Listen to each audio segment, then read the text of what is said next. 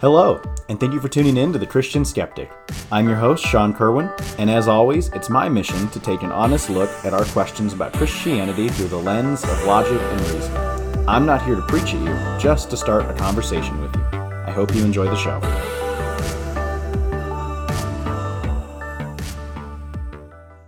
I saw a meme the other day that uh, I found pretty funny and sadly very true it said, You know, one of the miracles people forget about is the fact that Jesus had 12 close friends in his early 30s. And of course, that's funny, right? Because as someone who is almost 30, 29 this year, uh, counting down until that dreadful day when uh, I turn 30 and need to write a will. And, you know, life is pretty much over at that time. Um, just kidding. if you're a Friends fan, maybe you'll you'll understand where I'm coming from there of the TV show Friends. But also, today's topic is friendship. Specifically, how do you make friends? and so that was a lame joke and way to enter into it, but we're exiting a global pandemic and we were locked down for some of us a year, some of us two years, some of us three years.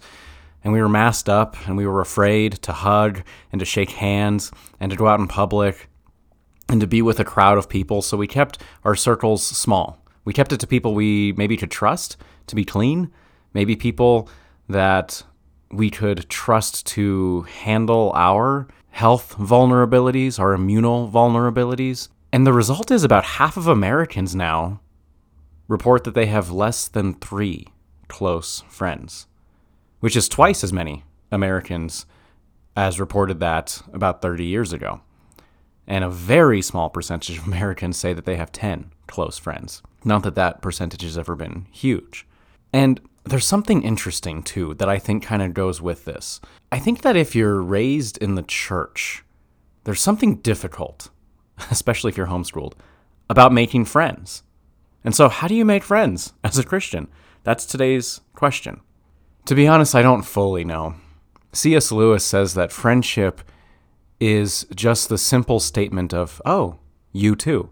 As two people bond over mutual interests, right? And, and certainly statistics on friendship uh, are very interesting. Ben Franklin once said, Show me who a man's friends are, and I'll tell you who that man will be in 10 years, or something of the sort. I'm paraphrasing, not exactly quoting. But the principle is still there, actually. You really do become the people you hang out with. You actually like psychological studies are showing that you actually have the same accents as the people you hang out with, right? That of your five closest friends, you will make an average of all of their income. You'll serve their gods too, according to the book of Ruth. And I think that there's something very, very important to glean from Christianity about friendship that really I think the church doesn't glean as much. And I'll admit it, I, I worked in a church for three years and well, damn, it's hard to make friends there. you know, just just uh, on the one hand, like the church is full of snakes, right? And and I'm going to say that again so you don't mishear me on that. The church is full of snakes, and if you've been burned by the church, you need to know that, right? And you probably already know that. So fair enough. But but there are people there that aren't snakes too. And if you're new to a church or you're joining a fellowship or you're joining a Bible study or a small group or whatever they want to call it, there are snakes there watch out. Right? There are people that won't be fully honest. There are people that will gossip. There are people that will judge you. There are people that will slander. There are people that will tell you what you're doing is wrong, even if it's not necessarily wrong, right? And that's there's a harsh judgment that comes. There's a biting, there's a venom that's present in church relationships sometimes. And it sucks. And it's hard to maintain long contact and, and connectedness and relationships with people that are snakes. But you should judge people in the church too, right? Not judge harshly and, you know, say, well, you're going to hell because you listen to this kind of music or you wear that kind of clothing or, or you drive that kind of thing or you do whatever, right? Show up to these kinds of places or events or hang out with these kinds of people or or have this kinds of person in your in your family. And, and certainly there's room for correction. And so what I'm not saying is that you shouldn't correct, lovingly correct and disciple someone, but but that's not what we're talking about here. You should judge and discern who's worthy to be your friend, right? And and, and so don't mishear me on this. This isn't this isn't going to be about money, but I think money's easy to visualize. And I just said that of your five closest friends, statistically you end up having an average income of all of them, right? So so if we kind of backpedal that and really think about how do we make friends and who do we choose in our lives to be our friends? Well, if we're if we're just out to get rich, right? If we're just thinking financially and we're we're choosing friends, well, what's your choice? Your choice is going to be I want the people with the highest salaries possible to be my five closest friends because if I'm going to be an average of all of them. I want the highest average possible, right? I don't, I don't want to be friends with poor people. My gosh. And of course, that's not a Christian thing. And I'm not saying that. Don't get me wrong. But there's a principle there, right? And and yeah, I guess if all if life is only about money to you, then fine, then just take the principle I just said and run with it. But but there's something there where it's like I'm going to discern and choose people that I want to be like, to be my friends. And that's that's a radically intelligent idea. You know, and, and, there may be a financial component to that. You you may look at someone and say they're radically generous, they're radically transparent and wise with their finances, and I want to hang out with this person more and learn how they do life. Maybe someone's a great spouse or a great parent. and you say, I want to learn to be that one day, right? Maybe someone's really good at relationships and you're single and you say, I want to hang out with married people to see what marriage looks like and as I'm saying this, it kind of sounds selfish, right? Like it's coming out of my mouth, and I'm just thinking, like, man, there's something there where it's like that's not entirely the Christian way to go because we are supposed to be friends with sinners like Christ was, right? Be friends with people from Podunk Nazareth. Can anything good come out of Nazareth, right? And, and so there's something there where it's like, okay, we're also supposed to be friends with people that we don't want to be like. And, and th- that is a, a, a pretty key thing to do at the same time, the snakes thing is true too. And people you don't like want to be like are also snakes, and you don't want to befriend the snakes. And so part of figuring out how to be friends with someone in the church and really the world too, right, is just just to determine how do you actually identify who the snakes are? And and I can speak to the church aspect, and it carries over into the the secular worldly aspect as well. But in the church, snakes are charismatic. And maybe there's an association here because Satan was a worship leader, but I do know that I have found in my experience, and I'm not saying all worship leaders are snakes, but a lot of snakes gravitate towards being worship leaders in the church. And again, there's some really awesome worship leaders I know. If you go back a few episodes, I had Stephen Christian on the podcast. That man is not a snake at all, right? That is, that is a genuine, uh, wonderful human being who's a great friend. But there's a certain aspect to being a snake and watching out for snakes where it's like snakes will tell you what you want to hear. And that's that's the deception right? And and fair enough i guess the first ever deceiver was a snake too and and that's where we get this language from anyway right? That satan himself was a, a serpent a slithery conniving uh, charismatic outgoing very eloquent serpent. And he said what eve wanted to hear and so therefore she ate the fruit.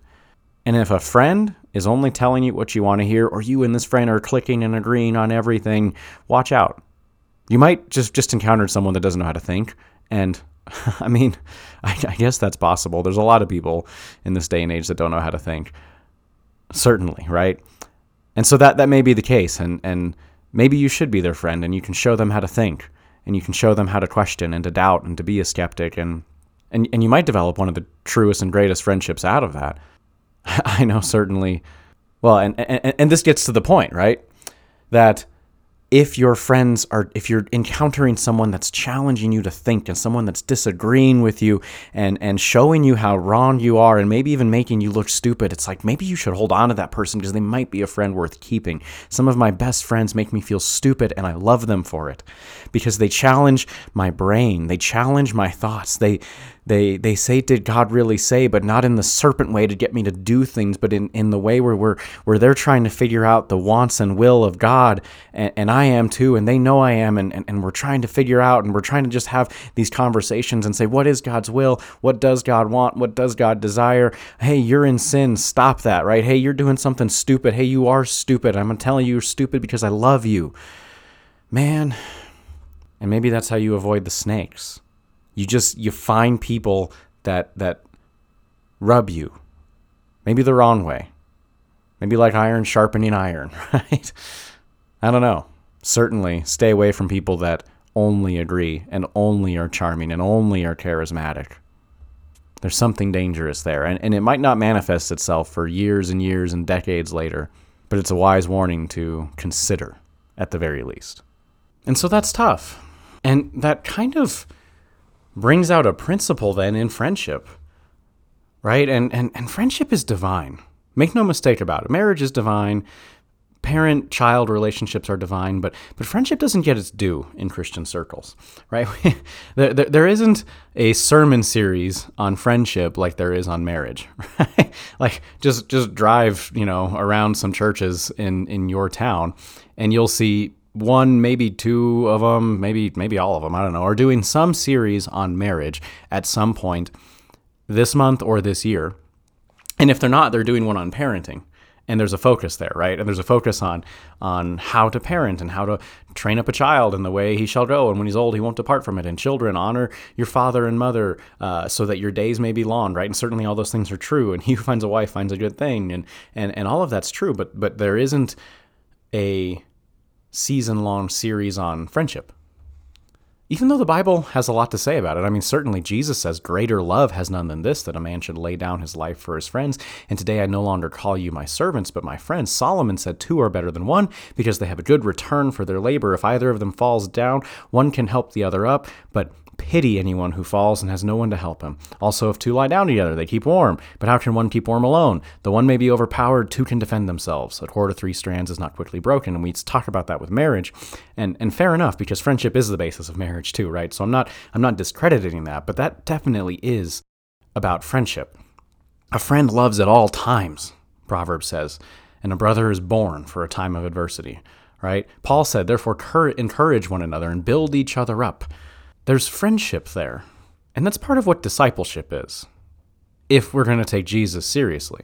Jesus said that the disciples were his friends, and they were just walking to Jerusalem to the cross together as friends.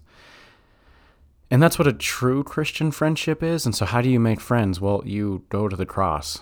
And if someone's going to go along with you, you can call them a friend. And certainly, I don't discredit the, the C.S. Lewis quote that I said earlier. Obviously, common interest is a real practical application side to this idea of making friends. And so, you know, yes, have an interest in, in discipleship. Yes, have an interest in spiritual things. Yes, have an interest in reading the Bible. Yes, have an interest in being involved in Christian community, but also just really practically have other interests. You know, go go go work out, go dance, go mountain bike like do anything but be a boring, hyper spiritualized, hyper judgmental, just Christian lump and secular too, right? Like like you might be listening to this and you might not be Christian, but it's like be interesting. Don't be boring. Go I don't know, make videos or or do do crazy things, right? Um, because if you don't have an interest, well, you're not interesting, and no one's going to want to be your friend it's kind of just the, the real practical side of it, right? So so part of that's just figure out who you are, figure out um, how you can even live with yourself. and of course, I don't mean that in an offensive way, but but but really, like how do how do you live with yourself? Again, we're coming off of this pandemic lockdown, right? And we were all locked inside, and and maybe it's time to reinvent yourself a little. Maybe it's time to find those hobbies, to go out and try four dozen things, and maybe two or three of them stick. And maybe you'll find some really close friends there.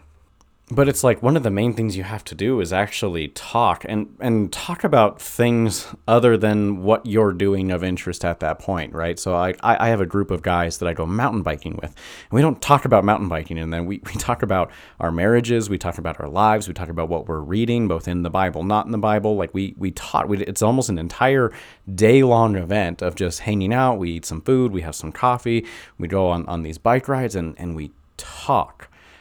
And I assume they know something I don't. And that's another really key part of friendship. If you think you're okay as you are, if you think you know it all, and if you want someone to agree with you, you're going to be lonely and isolated if you think you might be wrong and you think you might still have a lot to figure out in life and, and you think that someone's doing something and it looks weird and, and it looks and, and, and you know maybe they're super way more liberal than you ever want to be and maybe they're super way more conservative like they stormed the capitol or something right? Maybe not that bad but but maybe they're they're doing something that you're just like gosh how in the world can anyone do that? It's like, go ask them. They, they might be a genuine person and they might challenge you and they might challenge your beliefs. And don't, don't mishear me. Please don't go storm any capitals or anything.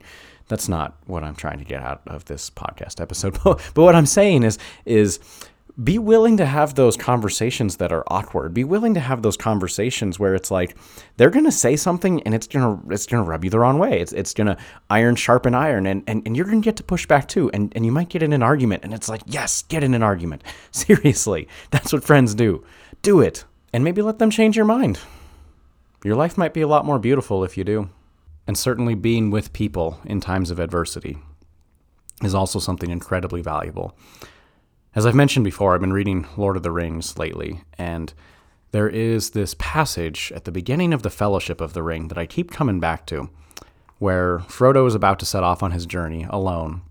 It's a dangerous journey, and Gandalf told him about it, and he's about to abandon his three closest friends in the middle of the night until they confront him and say, We know all about the ring, we know all about the plan, and we're going to go with you. And Gandalf told us everything. And so Frodo's like pissed, right? And and he just says, it, it doesn't seem like I can trust anyone. And Sam looked at him unhappily. I'm quoting now from The Fellowship of the Ring. It all depends on what you want, put in Merry. You can trust us to stick to you through thick and thin, to the bitter end, and you can trust us to keep any secret of yours closer than you keep it yourself. But you cannot trust us to let you face trouble alone and go off without a word. We are your friends, Frodo. Anyway, there it is. We know most of what Gandalf has told you. We know a good deal about the ring. We are horribly afraid, but we are coming with you, or following you like hounds. And I think Tolkien touches on maybe the most fundamental part of friendship in this day and age. Maybe in any day and age, but I don't be so bold as to uh, claim to be making one of those kinds of statements. But I think in this day and age, where everyone's afraid, no, not everyone, I can't make that either, where most people are afraid of something, where anxiety is on the rise, depression is on the rise, the feeling of loneliness, despair, friendlessness is certainly growing. Maybe that's the new epidemic we're stepping into. Maybe. There's something about being the one to do the digging, something about being the one to come along and do the defending and do the carrying of the friendship that is needed. I think, especially in Christian circles. Yeah, you don't really want to go along and defend a snake so have some discernment. Try and understand who someone is at their deepest level. Ask them questions, like deep and meaningful questions. See where they spend their time. See where they look. Do they look lustfully at things? Do they look greedily at things? Do they look materialistically at things? Maybe. Maybe we all do. But is there some genuineness behind the person? Is there some redeemable quality that gives you a hope that this person will one day look like Christ? And maybe no. And maybe you should still be their friend anyway. And maybe you should still go the extra mile for them. to quote Jesus, right? If someone compels you to go with him one mile, go with him two, is what Jesus said. And maybe we don't just do that with our enemies. Maybe we don't just do that with people we see as a quote unquote ministry opportunity, but maybe we just do that with people we like. Maybe we just do that with people that we look up to or people that we, we get along with and we make them laugh and they make us laugh. Maybe we learn how to just sit and watch cars drive by or watch the rain or just watch nothing and talk for an hour or two. Maybe we learn how to drink coffee more slowly or tea more slowly. And we definitely don't abandon people when life gets hard. We're there. We say, What do you need? We say, I'm the kind of person that's going to call you every day and make sure you're okay if that's what I need to do. I'm the kind of person that's going to make you food or pick it up if I have no cooking ability. A brother is born for adversity, the Bible says. And I mentioned Ruth at the start of this podcast, and I think that there's something, you know, a lot of a lot of theologians and historians think that the story of Ruth was passed down through generations in her family to her great grandson David and to her great great grandson Solomon, and that Proverbs 31 was actually written about Ruth. And Proverbs 31, if you're not familiar with it, is this like ideal woman.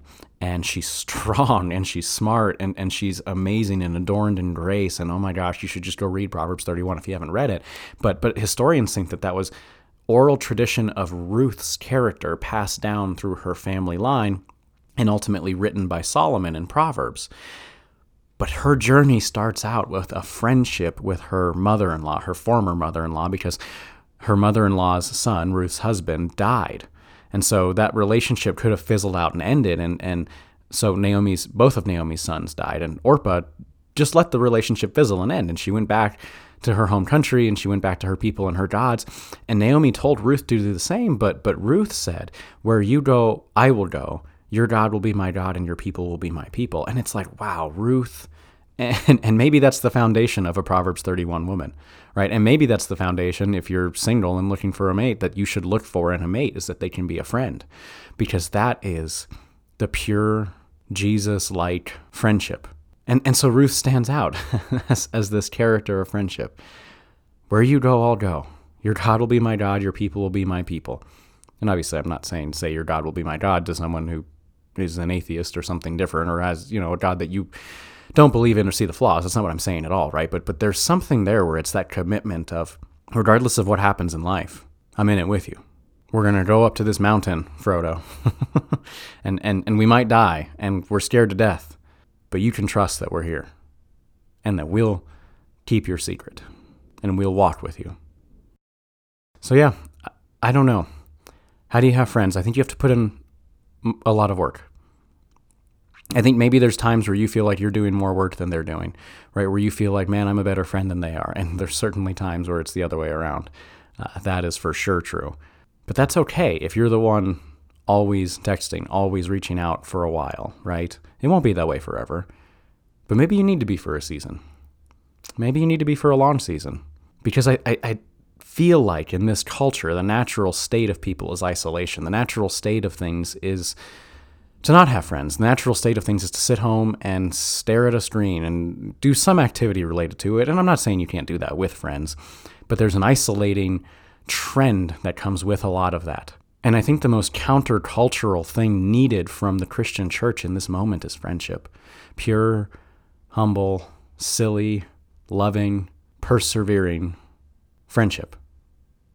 So, yeah, those are my thoughts. Let me know what you think. As always, feel free to write in, feel free to email.